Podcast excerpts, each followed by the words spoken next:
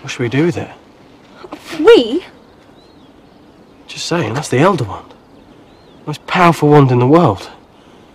With that, we'd be invincible.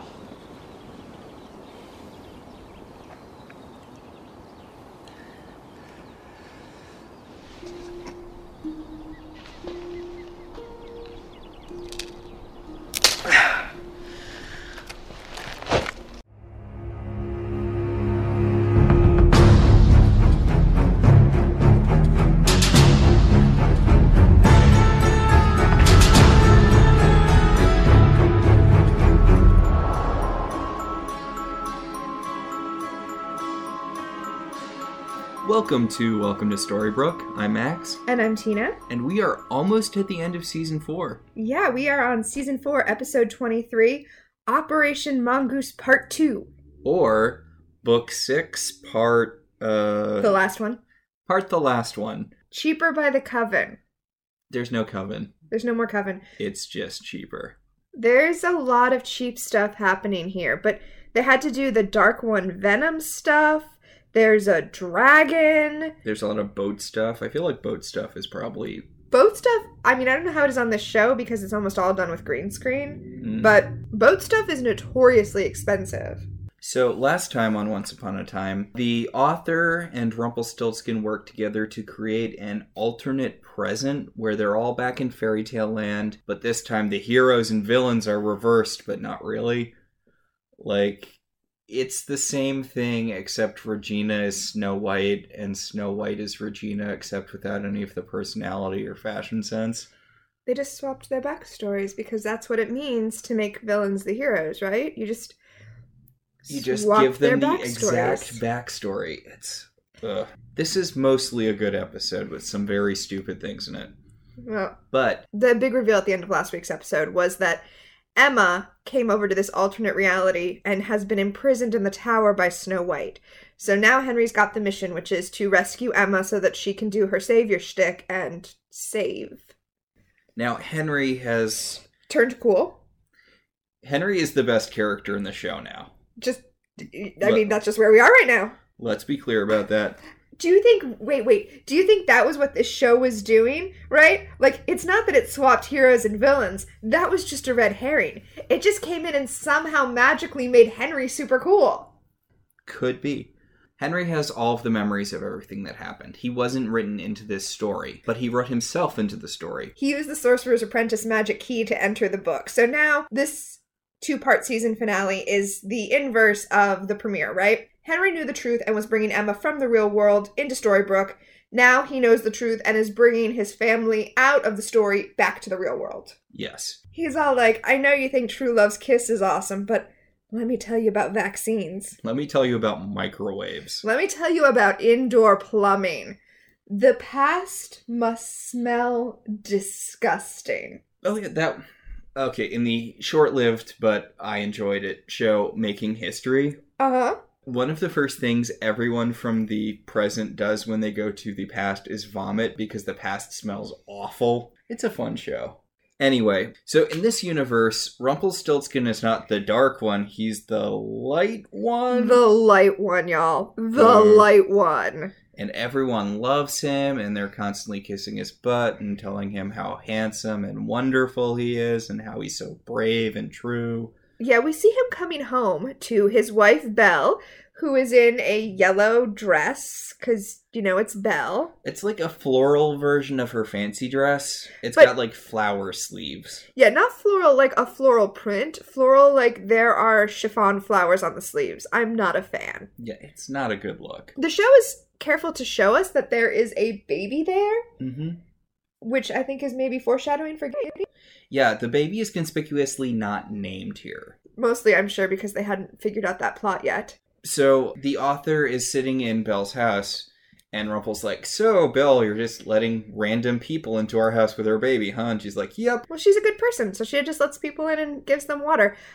Wait, now be fair, though. This is a fairy tale world. In a fairy tale world, when someone needs water or bread, you give it to them because they are a fairy in disguise. Yeah. It's weird how the author keeps on subverting that. Yeah.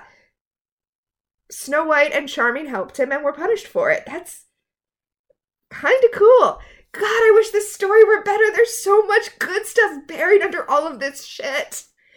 The author complains about the water, though, to get Belle to leave the room so he can talk to Rumple alone. And so it's established that Rumple doesn't know that he's in a fake reality that's been written by the author, which I did not remember if that was the case or not. I feel like if it's a happy ending, you don't enjoy it unless you know for a fact that it's a happy ending. I really think for him to be happy, the author would have needed him to keep his memories. Well, the thing is, this isn't really Rumpelstiltskin. This is a completely different person with Rumpelstiltskin's face and body. I mean, this is an entirely different person because the author gave him a different personality. But it's not like it's a clone. It's Rumple. It's just, you know, his entire personality and memories have been altered, so it's not him. But, you know, it's not like it's a clone or a construct or something. It's Rumpelstiltskin. I know, you're like, if his memories are gone, is he really him? But I just want to disambiguate that it's not like it's a fictional creation that's walking around. Like the ones we'll see later. Yeah. In the Wishverse. Yes. Because in the Wishverse, we'll see versions of Snow White and Charming who are very distinctly not Snow White and Charming. We'll get to the Wishverse. The Wishverse has its own set of issues. But the author tells Rumple that, hey, guess what, dude? Literally none of this is real. Your whole life is basically made up. And there are two people who are trying to undo it. An old man and a young kid. Does he say the old man? No, it's Back to the Future. Yeah, no. The two people who he has to stop in order to keep his present happy reality are Emma Swan, the savior, and Henry Mills, the kid. Right. Now, to prove that he's legit, the author starts talking about secrets that he knows that only Rumple would know.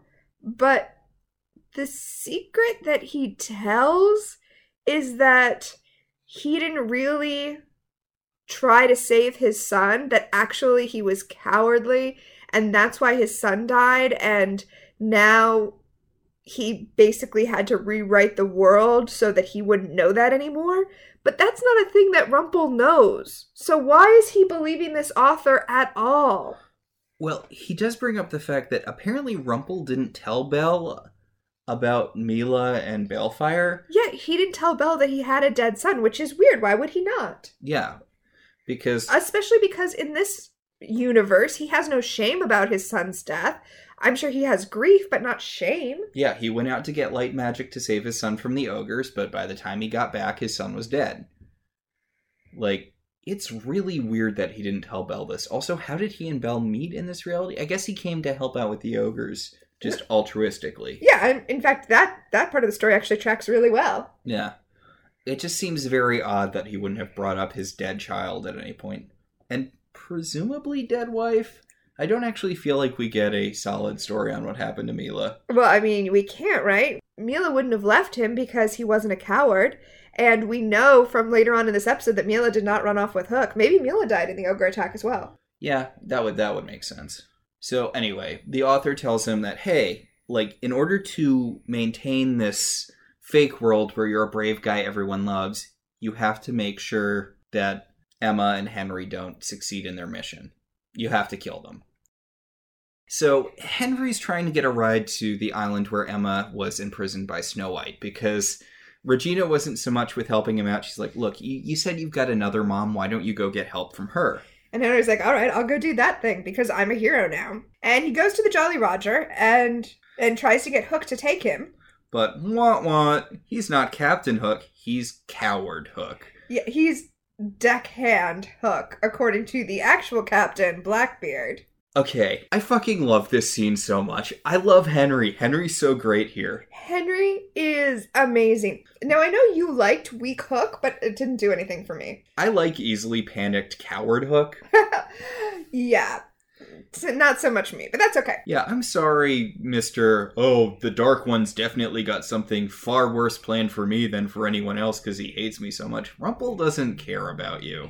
Literally, I feel like Rumpel just forgot to write a part for you, and that's why you're swabbing the decks on the Jolly Roger instead of captaining it. So Blackbeard is the captain of the ship now, which, you know, tracks logically. Yeah, he was originally the captain of the ship. Before Hook took it. Anyway, so he shows up and he's like, oh, Hook wants to be a big man. Tell you what, big man, sword fight me, and then you can have it if you can beat me. And Hook's like, yeah, I'm not going to do that because I'm a coward in this universe.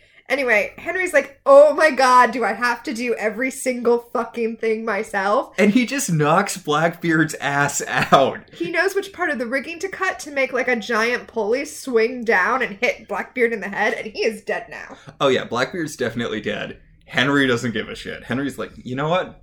I'm the most effective character on this show now. Me. He's like, guess what? I know how to sail because back when you weren't whatever this is, you taught me how to sail. Let's go. So there's one guard on the island. There's one guard who's wearing the stupid guard helmet, but there's a point for it this time. You said there's only one guard, like, derisively. But here's some more super cool Henry stuff. Because Hook's like, oh no, a guard. And Henry's like, yeah, one guard. We can take out one guard. Did you not see me knock out a pirate king like it was nothing? Oh my god, I love Henry so much. Anyway, so they do the thing where Hook pretends that he's bringing Henry in, and Henry's a prisoner. And then when the guard's all like... This is like a 12-year-old. Henry's like, I'm 17. Pow. Yeah, basically they do the Wookiee scene from Return of the Jedi. I almost said Han. Hook is a lot like Han Solo in that they're both very attractive men who are... Easily panicked weirdos. Yes, they're both very attractive men who are easily panicked weirdos and have undeserved reputations for suaveness. Mm. Anyway, Henry even calls this the Wookiee prisoner trick because, y'all, ABC bought Star Wars. Yeah. Disney bought Star Wars. Disney owns ABC. Disney owns everything. Jesus Christ. Disney is just like, it's too much, man. It's too much. So Henry and Hook are staging the jailbreak. Henry super easily knocks out the fully grown guard because Henry is a badass now. They go up to the tower room where Emma is being held. And Henry's like, Emma, my name is Henry. I'm your... And she's like, Henry, yes, I know. They didn't wipe my memory. I know everything that's going on. And also, very sweetly, she says, I knew you would find me. Aw, it is very sweet, even though it's arc words from people we hate. Emma just has complete trust that Henry's gonna find her. And she has all of her memories because the author explicitly did not write her into this story. Right, but he couldn't get rid of her. Yeah. Speaking of the parts of the story he wasn't writing, she's wearing this, like, shiny blue medieval dress. It makes me think that there is a whole story with what was going on with her during this time period that we don't get. Yeah, and it's kind of been, it's like this weirdly shredded dress, kind of. Like the texture of it makes it look like it's... Well, she's been being held in this tower for who knows how long. So to entertain herself, she's just been tearing up her dress. Well, I mean, we see that she's been struggling to get out, so... Yeah. But Henry... fairly easily frees her, all things considered. I mean, I guess he got the keys from the guard. Yeah, he has the keys. It's fine. So I was like, oh, Hook, you're here too. And he's like, do I know you? And she's like, oh, God. Okay. She's like, your cowardice isn't sexy anymore. Yep, but they've got a wedding to stop. Yes. Henry fills her in that they have to stop Zelena from marrying Robin because they need to get Regina her happy ending and... Blah, blah, blah. Yeah. Emma's like, okay, we need to sail away from this place as fast as possible. And Hook's like, why? And she's like, because that wasn't an ordinary Black Knight. That was Lily. Yeah, we see back in the castle Lily waking up and taking off her helmet and transforming into a motherfucking dragon! A dragon who they take care of fairly easily, all things considered. Yeah, right? Like, they hit her with a cannonball and she falls into the ocean. I hate that in this world, Lily and... Emma were locked in a tower together for who knows how long, and the result was not like forming an awesome lesbian alliance, escaping together and taking out Snow White. Yeah, what happened was disappointing. So Hook celebrates with a healthy swig of goat's milk. Oh, that's so gross. And that it's would be like, warm. It's hot. It's Like, you know that's how yogurt gets invented, right? Carrying milk around in a leather satchel in the warmth. That's gonna be some chunky-ass milk. Hook created Go-Gurt. For the rest of the show, remember, Hook is the creator of Go-Gurt. Also, Hook's like, yeah, I can't drink rum. I'm allergic. Is that his unhappy end? Yeah, you know how he was like, the Dark One has even worse things in store for me? That's what he has in store. So, Snow is living in Regina's pointy house. Yeah, the pointy castle. The pointy castle that looks like the pickle building in England, that inside a bunch of swords. Hmm. So, in this scene, she's wearing a red dress, which still would look way better on Lana Perea, but looks better than the shit she was wearing last week, so... Although, you know who she's definitely being outdone by here? Granny?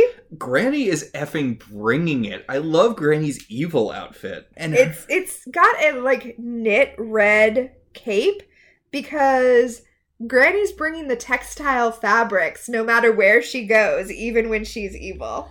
Yeah, and she's got, like, these black jewels and the sort of black feathery hat, the whole thing. A fascinator. Yeah. It's a fascinator. She looks great. You know how in the real world, Granny's kind of neutral at best? Yeah, Granny's there. Well, no, I mean as far as the good and evil spectrum. Yeah, no, that's what I mean. Granny's there. She doesn't do things. She's there. Do you think it's the same here? Yeah, I think Granny is there here. All right. The one thing I'm disappointed about, we don't get to see Evil Red. Oh my god, can you even imagine? Do you think Evil Ruby's outfits would be, like, super prudish? Oh yeah, she goes full Silver Age Scarlet Witch. She has the wimple and everything. Yes! Anyway, so Snow White is super pissed at them that they didn't manage to get Regina's heart. Or Henry. Remember, she's after Regina and Henry. But anyway, she tries to do the evil thing, and... Y'all, she's just not as good at it as Lana Perea. I have a hard time imagining that she can do... We know that dark magic is rooted in extreme emotions, and I'm really not getting that from her. Yes. Also, I have trouble believing that she can command a room the way that Lana Perea does. She just doesn't have the same gravitas, especially saying the same ridiculous lines. I mean, that's the problem, right? That is a freaking skill, to say those lines and have people take you seriously. I mean, she crushes one of the dwarves' hearts and we're like, eh. Right? She's like, now you're down to 6. Whatever. It's Doc. So, anyway. Emma tells Hook that he's probably going to need to fight at some point. He's like, I don't know how to fight. And she calls him a regular Jack Sparrow. In the other world. Which, yeah, we get it. Disney. No, that's not okay. That just raises more questions. But as long as we're talking about this scene, we should talk about what they didn't give us last week but are giving us this week. Some awesome outfits. Okay, yeah, Emma's utilitarian fantasy outfit is awesome. Yeah, because it's like, it's a gray undershirt and like a black doublet and tight black pants. She looks incredible. She can rock a doublet. Oh, man. Oh. Anyway, she tells Hook that because this is still his body, he just needs to let his muscle memory take over. And as she's lingering on his muscles, he's like, so we were having sex in the other world, right? And she's like, yeah, there, not here. And he's like, I'm so jealous of my other there. And Lily shows up with evil Snow White and evil David and the dwarves. And I kind of love this because Lily's like, there she is, there's the woman who hit me in the throat with a cannonball, and then she just kind of stands back and lets other people... You can turn into a dragon! They only had the budget for her to turn into a dragon once this episode. But Emma beats the shit out of the dwarves, and Mary Margaret's like, wait, I know you. You're that girl I locked in a tower because you said you were the savior. I'm evil. Okay, so who bore Emma? Yeah, that raises some questions. And Emma's like, okay, I know you're evil and you're not going to listen to me, but you're my mom. He's my dad. You're both way too boring to be evil, so cut it out. Cut it out now. Stop it. Stop it. Hook picks up his sword to defend her. Oh my god, I love Hook cowering with the sword. He's hilariously holding it wrong. Yeah, it's like in action movies from the 80s and sometimes the 90s where, you know, the hero's girlfriend picks up a gun and she holds it all floppy-handed because she's like, what do? I'm a woman in an action movie. Because that was before the badass action girl who still needed to be saved trope was a thing. So I just want to point out that David's wearing a lot of eyeliner in this scene and a lot of scruff. David has become the bearded but eyelinered man that he wants to see in the world. Good for him. So Henry shows up and he's like, oh crap, there are a lot of adults here. Do I have to do the boy hostage thing again? I thought I outgrew this. I've knocked out so many people this episode.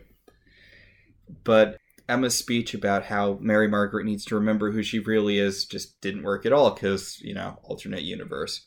But Coward Hook is like, hey, you need to run with your son and do that thing, you know, stop the wedding. I'll hold them off. It's okay if I die, because I am completely on board with this whole everything that's happening is fictional thing. So just fix it, and then it won't matter what happened to me. But he does a really capable, like, he beats the shit out of David. And Emma and Henry are just standing there watching this. Do you not get what he's doing? He's fighting them. He's buying you time. Run away. I get that. It's so frustrating because I get the show wants it to be dramatic and they want us to, like, feel the emotions, but run! He's literally fighting to buy you time to run. And fly, you fools! And he kicks David's ass and he turns around and he's like, look, I kicked David's ass. And then David stabs him from behind, which was James's move, remember? Oh, yeah, it was. Also, good for David. It's been a while since David got to kill someone, and we know it's his favorite thing. So. I know, he was all itchy for it. That's why he put on that eyeliner. But Hook is dead. And Emma's making that entire sacrifice pointless by being like, no! And then Snow throws a fireball at her, and Emma's like, oh, right, that thing we were doing, and they run off. Thankfully, they were out of CGI budget to make that fireball effective, so she and Henry get away. That was... This show does fireballs on the reg, but that fireball looked awful. It really did. So, back with Rumple, he goes into his house with Belle and this random baby, and he's like, Belle, if I had to do something bad to save the universe, would that be cool? And she's like, whatever you do is cool. You're a cool person. He's like, would you still love me if there was some evil inside of me? And she's like, okay, let me get the strap on. But she's like, I believe in you, and I have faith in you, and I'm sure whatever you do will be the right thing. She's like, let's seal the deal by drinking tea. Oh no, I chipped a cup. It's all right, it's just a chip. Yeah, you know what? It's ruined now, Belle. It's ruined. It's been a long time since we've got to go off on how you can't drink out of chipped porcelain. It will cut your mouth. It's ruined, just like your relationship. So, Henry brings Emma to Regina so that they can share True Love's kiss and break this spell. That's what I thought was happening. But no, it's just because they need to take her to the wedding and... Okay, I'm sorry, but I love the captioning here because it has Emma going up to Regina and it just says, breathlessly, Regina, which is their relationship. And then she's like, Henry, can you give us some alone time? Because remember, Emma remembers, so she's all like, hello, person who is the love of my life and I have a complicated backstory with, but knows none of this because of a spell. And Emma tells her, Emma's like, Regina, in order to break out of this reality and go to a place where you are the queen you deserve to be, the first thing you need to do is get your happy ending, and to do that, you have to break up this dude's wedding and totally make out with him. And Regina's like, I don't need a man to get my happy ending. And Emma's like, yeah, girl power, whatever. You know the theme of this show is fairy tales, and fairy tales are deeply rooted in misogyny, so we all just have to roll with this sort of thing. That sucks. Yeah. No. I hate this. And then Regina immediately flips her script, and she's like, but what if he doesn't love me back? It's really lucky Hook died. Because of that, now she gets to tell Regina, oh, the love of my life just died, like in the previous scene, and I never told him I loved him. I'm going to cry out of the wrong part of my eye, according to Encyclopedia Brown. And Regina's like, that one pretty tear has convinced me to go break up this random dude's wedding. Nothing makes me want to destroy heteronormative weddings more than seeing your pretty face, Emma Swan. That's the way I choose to interpret that scene anyway. So, Robin and Zelena are getting married in a stone church... It's a church. It's a church. Okay. It's a chapel. It's definitely a chapel. Okay, so Jesus exists here? We don't even have time for that. Especially because if we start talking about Jesus, then how in the world are we going to talk about what's going on that woman's head? Yeah, there are two women who have interesting hats, although one woman has that woman's hat, that's whatever, it's just a floppy hat. That woman did not come to play. This other woman's hat. It's basically modern art. This is, by the way, I know we don't always do this, but this woman is MVP extra. Oh, absolutely. Okay, so her hat's like an Appa cosplay thing. It does. It looks like she has a giant stuffed Appa from Avatar The Last Airbender sitting on top of her head. For those of you who haven't watched Avatar. Just Google image search it. Yeah. It's this weird poofy hat thing with weird markings on it. It's like it's gigantic. It's easily twice the size of her head.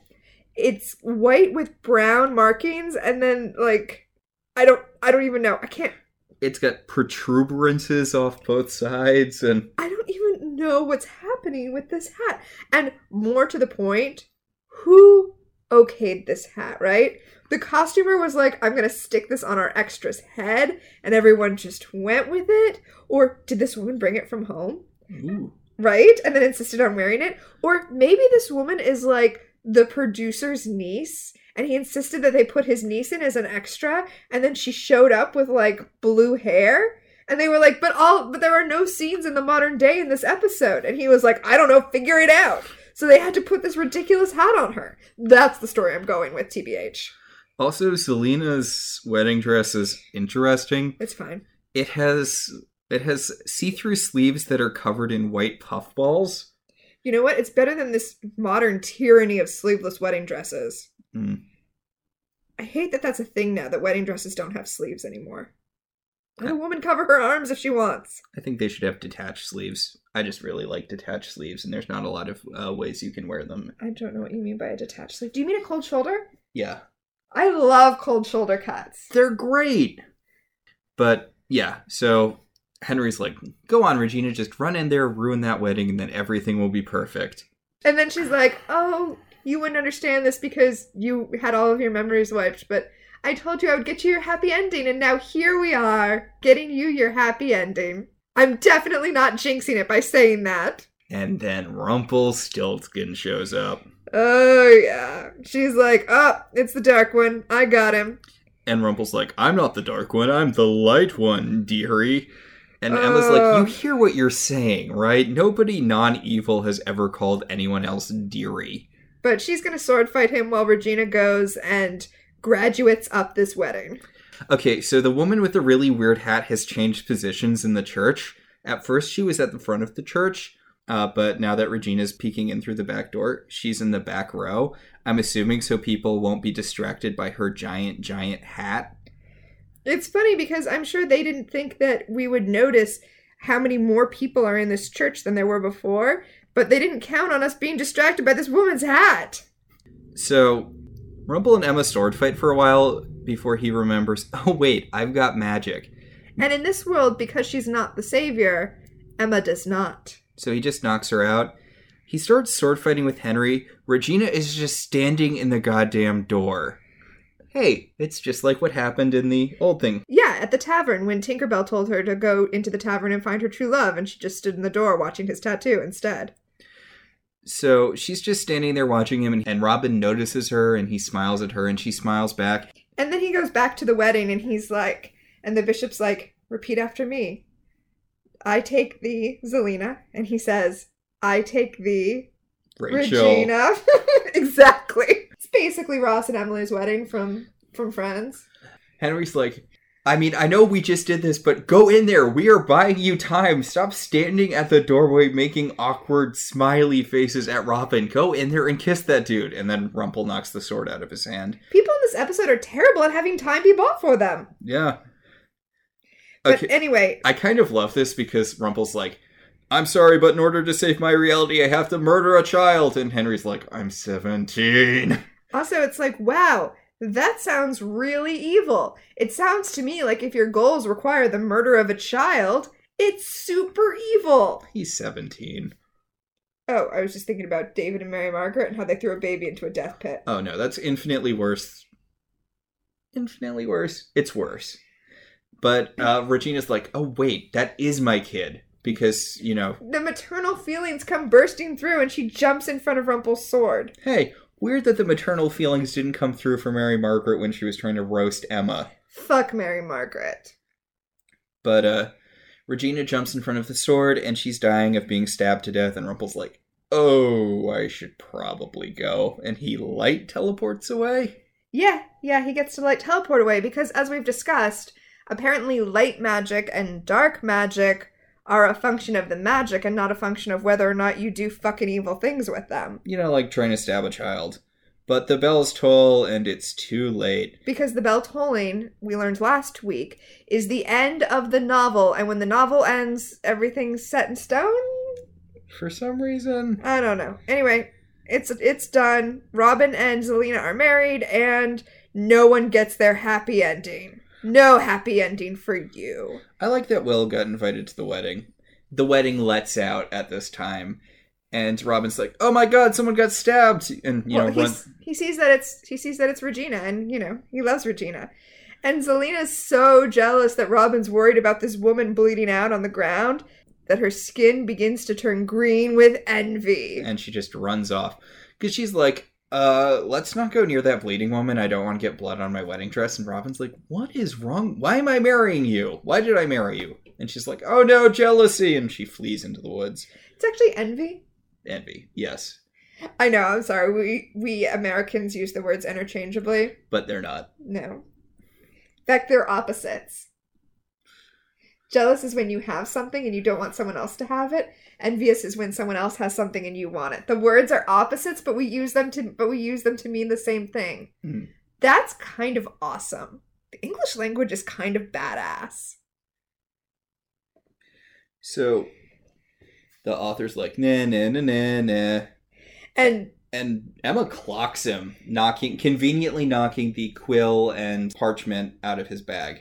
Yeah. And she's like, well, fix it. You're the writer, unwrite it. He's like, yeah, I can't because, you know, foreshadowing for this podcast warning, I used magic for personal gain and then I lost it. Mm. So Henry's like, wait a second. I'm the one competent character in this show now.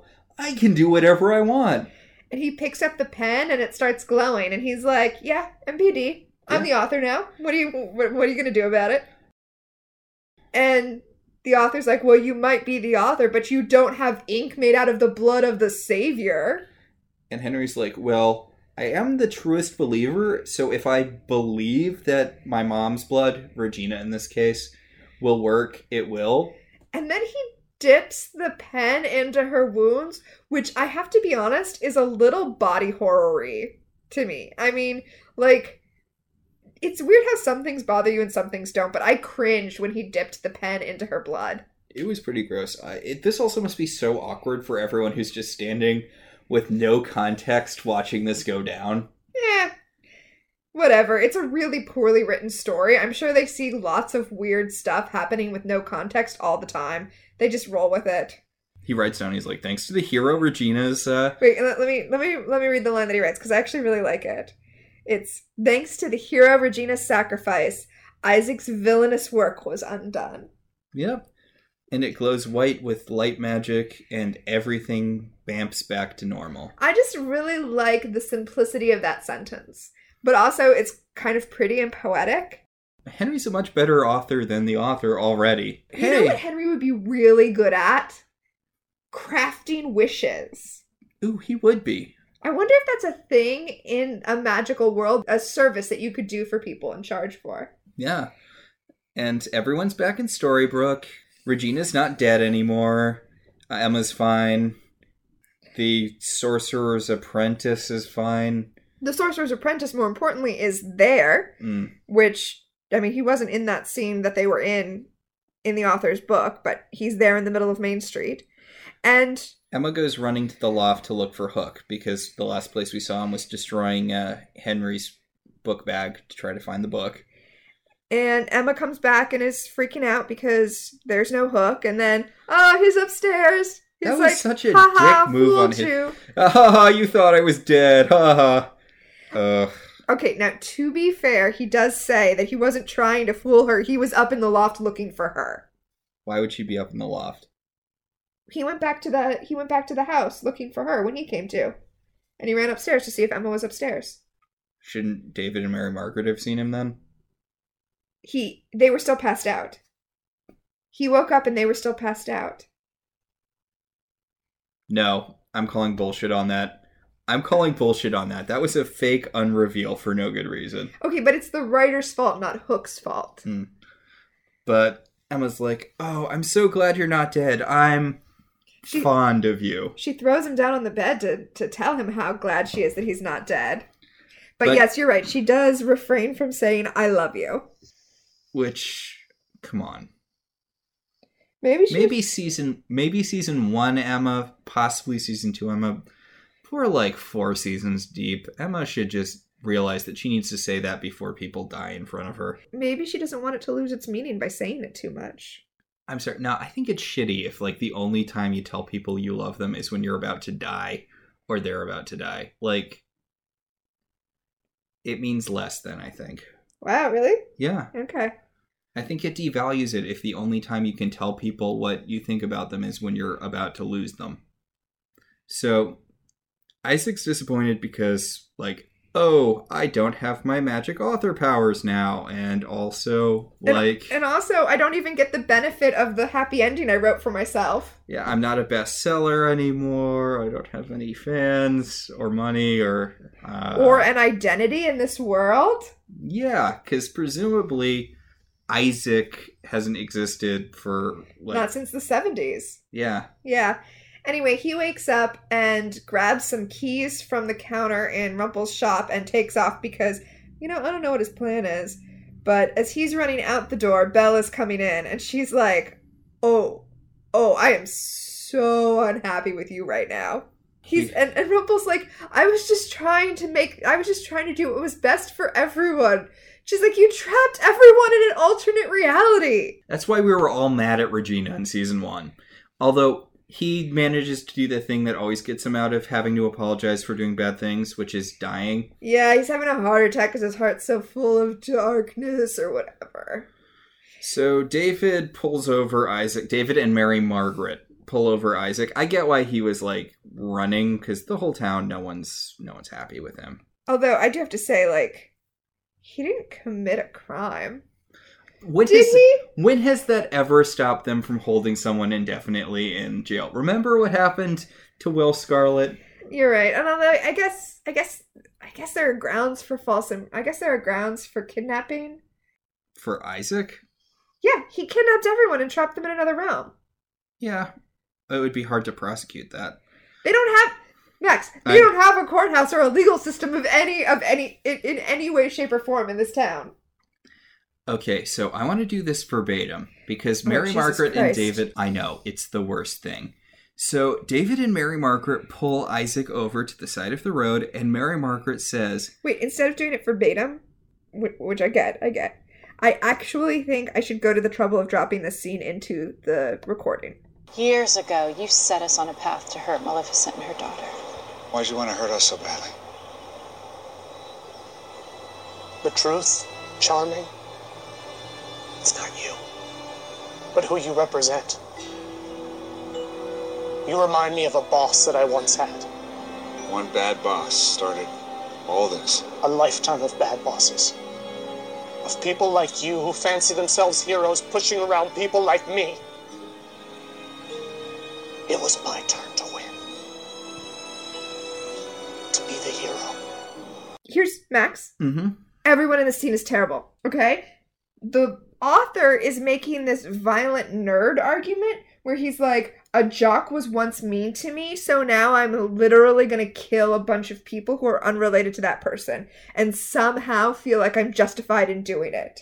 And meanwhile, David and Mary Margaret are like, we did something truly evil. We made a choice, but we're going to hold you accountable for it. And at the same time, we're not going to recognize that the pain you caused had nothing to do with us. It had everything to do with our choices, and the pain was inflicted on two entirely separate people who are not here. And also, that's not the reason he did it. He did it because he thought it made a good story because he's a fucking terrible writer. Yeah. I'm sorry, did you want to add something to that? No, you're right. Like, it's just all people blaming other people for their bad choices. Oh, wait, it gets worse, okay? It gets worse, okay. You became a villain. Because that's what villains do. They make themselves happy at the expense of others. But it just makes them more unhappy. Oh my... You mean like trying to get out of raising your daughter by throwing another baby into a pit? Is that the kind of thing you mean, Mary Margaret? Oh, fuck you. Fuck you. Oh my god, I hate Mary Margaret. Or do you mean starting a war to make yourself feel good? She started a war because she was mad Regina had something that she didn't. That was her whole thing for getting her kingdom back. She wasn't doing it for the people. She was doing it because, oh, that's my crown and I want it back. Well, I mean, Regina was a pretty bad ruler. She killed a bunch of... She only became a ruler so that she could kill Mary Margaret, and then she killed a bunch of people trying to get to Mary Margaret. Would Mary Margaret have been a better ruler? No. Yeah, Mary Margaret's like, no, the crown is somehow mine by right because... Also, yeah, Mary Margaret believes in monarchy, which is its whole other bag of fish, but... Yeah, anyway, Mary Margaret's very undemocratic. She declared herself mayor. I know. Well, so did Regina. True. Oh, David declared himself sheriff. Emma actually ran for sheriff and won in a fair election. So basically, don't follow any of these people except for Emma. And then... Henry later because he's her son and apparently that means he knows what he's doing. Anyway, back in Regina's office, Henry's sitting there with the pen like, oh man, this is a lot of power to control. Uh-oh, omnipotence. And the Sorcerer's Apprentice comes up to him and he's like, hey, so did you ever read the last Harry Potter book? And Henry's like, yup. And Elder Wand's the author's pen. Yep. Anyway, the Sorcerer's Apprentice fills in some backstory basically. Hey, the Heroes and Villains book is erased, but that's because it was all fiction to start with. Don't worry, viewers. The Once Upon a Time book cannot be erased because it's real. Also, don't feel bad that Emma and Henry basically time-aborted Rumple and Belle's baby. It'll come back. Anyway, Henry's got to be a recorder now, but also not make up his own stuff, even though it's tempting, because... Them's the rules. He breaks the magic pen, but later we'll see that the stuff he writes can come true anyway, so... That's because the power's not in the pen, the power's in Henry. As I said back before when they were telling the author to choose a quill. It's a magic feather situation. Any sufficiently cool-looking pen will activate in the author's hand. So back in Rumple's shop, Rumple's like, oh, I'm dying, and Belle's like, oh, I guess that means I love you again, because I'm secretly Lacey and I love the bad boys? No, because literally any time Rumple's about to die, Belle's like, oh, I guess I love you. It happened back when she had no memories. You know, it happened when he sacrificed himself to save the town at the end of the Peter Pan season. She says she loves him, but does she really love him or is she twisting the knife here? Because she's like, hey, guess what, dumbass? Your whole happy ending thing you could have had if you just stopped being a jerk for like 30 seconds. Which is true. Yeah, the two of them are spending a lot of time hashing out their relationship when he's about to die. Well, I guess now would be the time for it because he's about to die. Right. When else are they going to get it? Tomorrow would be a bad time to do it. But she's like, I don't love Will. He's just a booty call. I guess I'm stuck with you. Oh, poor Will. Poor Belle, too, really. Yeah. It's like she thinks because he needs her, that creates an obligation in her. And that's just not the way it works. Oh, I do feel so bad for her. But he's about to go full Dark One, so... she's sobbing over his dying human form, and it's all just terrible. Back at Granny's, they're having one of those yay everyone didn't die parties that they throw at the end of every season before the next big bad rolls into town. Although these parties always end with next season's big bad interrupting everything, so I don't know why they don't just stop throwing these parties. Yeah. Buffy eventually stopped throwing parties. Anyway, there's a scene where Snow White and David apologize to Hook for the whole, like, killing him thing. And he's like, oh, it's okay, you weren't yourselves. I am going to hold this over you two for the rest of forever, though, which he doesn't. Okay, and now the really terrible thing happens. Emma's like, hey, seeing you guys be evil made me realize that throwing a baby into a pit wasn't a truly evil act. So apparently, if it's not genocide, Emma's just down to forgive. She's DTF. By the way, she does this directly in front of Lily and then goes over to be like, hey, so... are we cool? We cool. And Lily's like, yeah, you know what? My mom and I are going to go on a road trip to find out who my dad is, because it turns out I was conceived when Maleficent was in dragon form, and when dragons are flying around, they're super horny and don't remember stuff, so... No. It's not that they're super horny and don't remember stuff. It's that her father was also in dragon form, so Maleficent doesn't know who it was. Wouldn't it presumably just be some dragon? Are all dragons also people? Because David has some stuff to answer for then. In D&D, all dragons can shift into a human form. So yes, David has lots of stuff to answer for. Also, I have to say, it's a Mamma Mia. Or it would be if we ever saw Lily again. Oh, spoiler alert, we will not. This is it, we're done.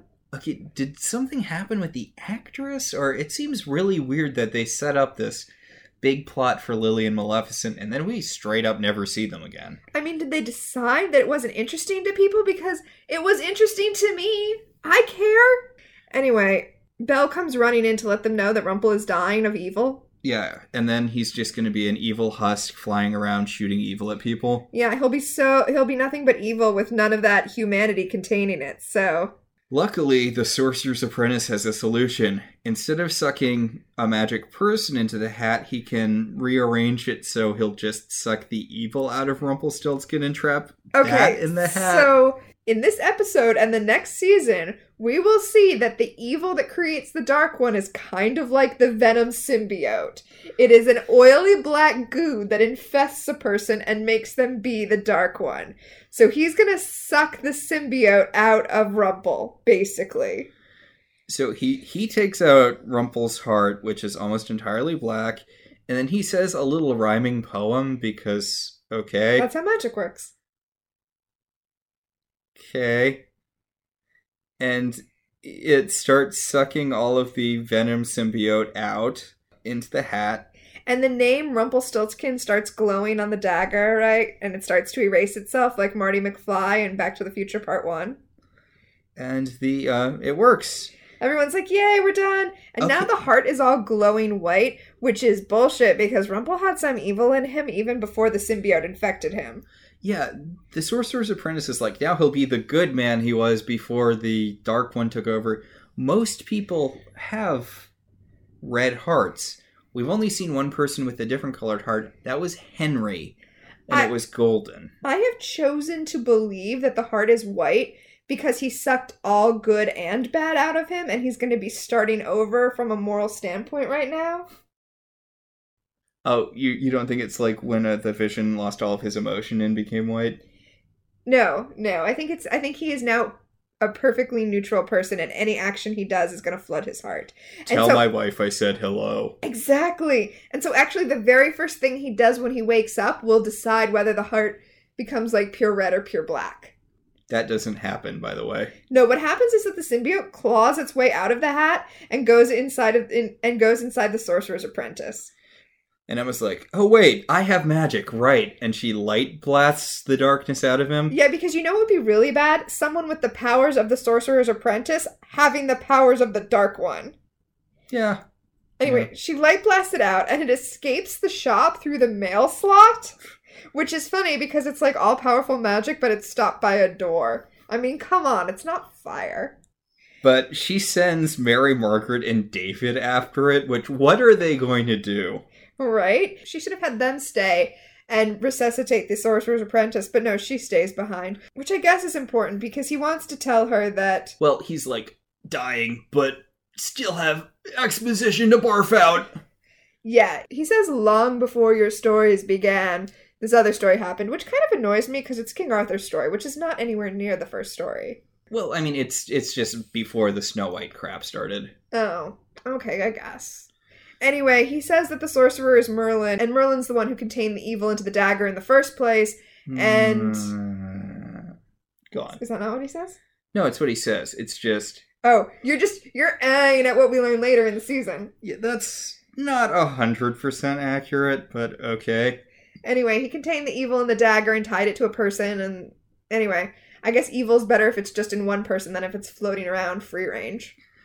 Okay, some slight spoilers, but only if you're a super nerd into Marvel stuff, or if you listen to Jay and Miles' podcast, which you should, Explain the X-Men. But basically the deal with the Dark One is that it's a Necrom anti-Phoenix thing. Uh-huh.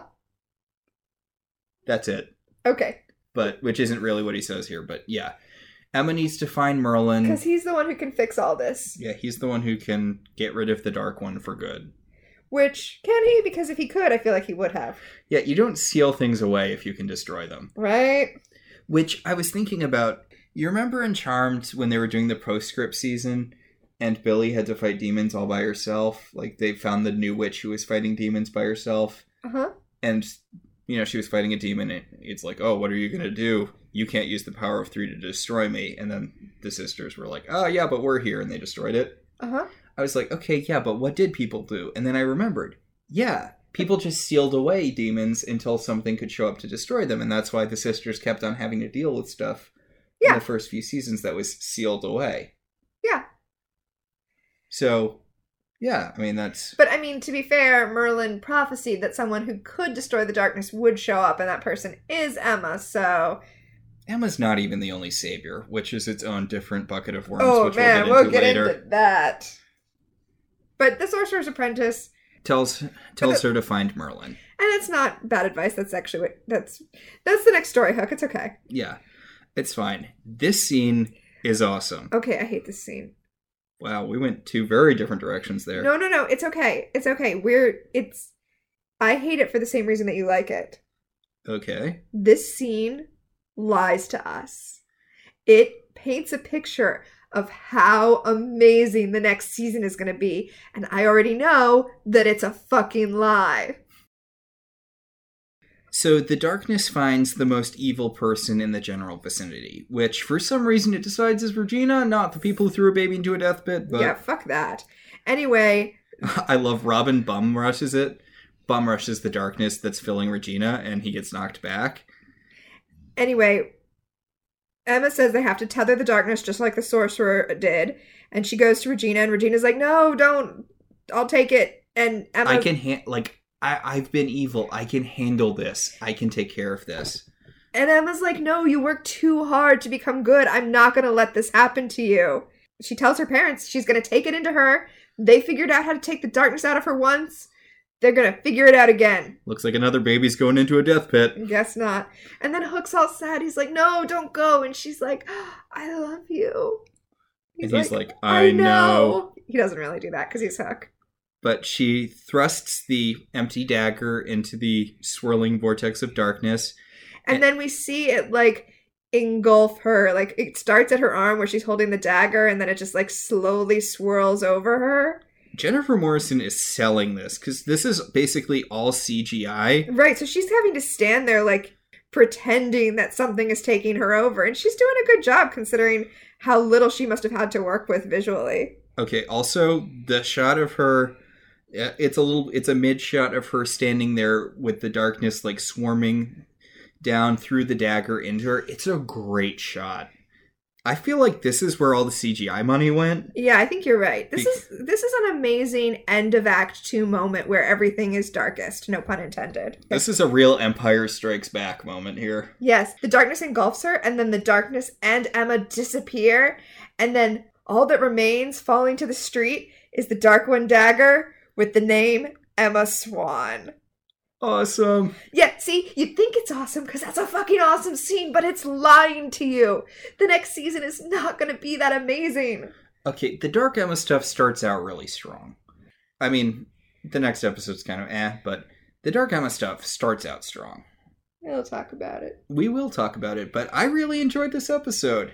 I think you're just grumpy because you know what's coming. I'm absolutely grumpy because I know what's coming. The Hell season. But not yet. No, I really hate the Dark Emma season. Really? Yeah, because all of the cool stuff Dark Emma could have been is overshadowed by her parents being terrible and them not really going there. You know the scene... Okay, I'm definitely going to have to bleep this out. But you know the scene in Infinity War where they're... And then Peter Quill fucks up and I can't contain his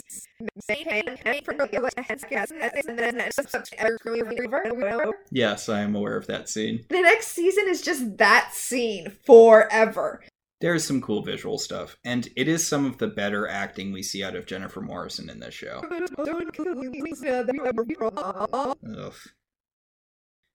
Anyway, I really enjoyed this episode. I thought this was a very good episode. You know, I tend to lump this episode in with Operation Mongoose Part 1, which I think is fair because I feel like they probably even aired as one episode. Oh, definitely. But, yeah, this episode, I didn't hate it as much as I hated Operation Mongoose Part 1.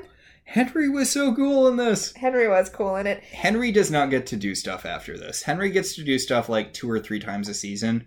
Because he has the Neil problem where he has common sense and is competent. Common sense is just a show-breaking superpower on Once Upon a Time. Yeah. All right. So that does it. You want to talk about fashion? Granny killed it. Emma killed it. Emma killed it, too. I really love her adventurer's outfit. Yeah. And it's funny, too. And I like that you said adventurer's outfit because it really is legit like... the outfit that you get when you're a level 1 D&D character before you start outfitting yourself. Oh, yeah. So.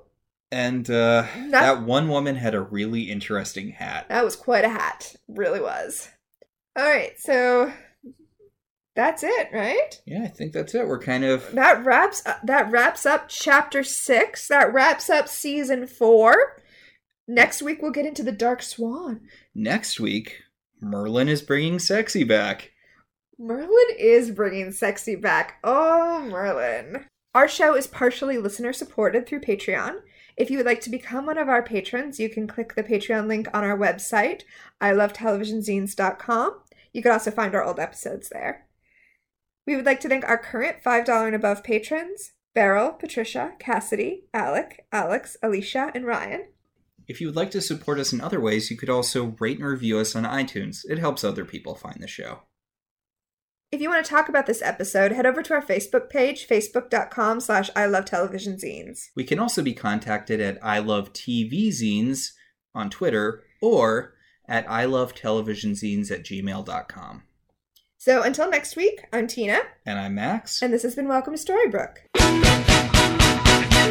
Look who's evil now! Not Shelly too! Oh my god, like look at me and my evil demon bod! Now watch me shove this high heel straight up your love rod! I'll tear your body into shreds and beat you with his balls! And then I'll swallow up your soul without gagging at all! I'm sexy, I'm cute, and so evil to boot! I'm cute!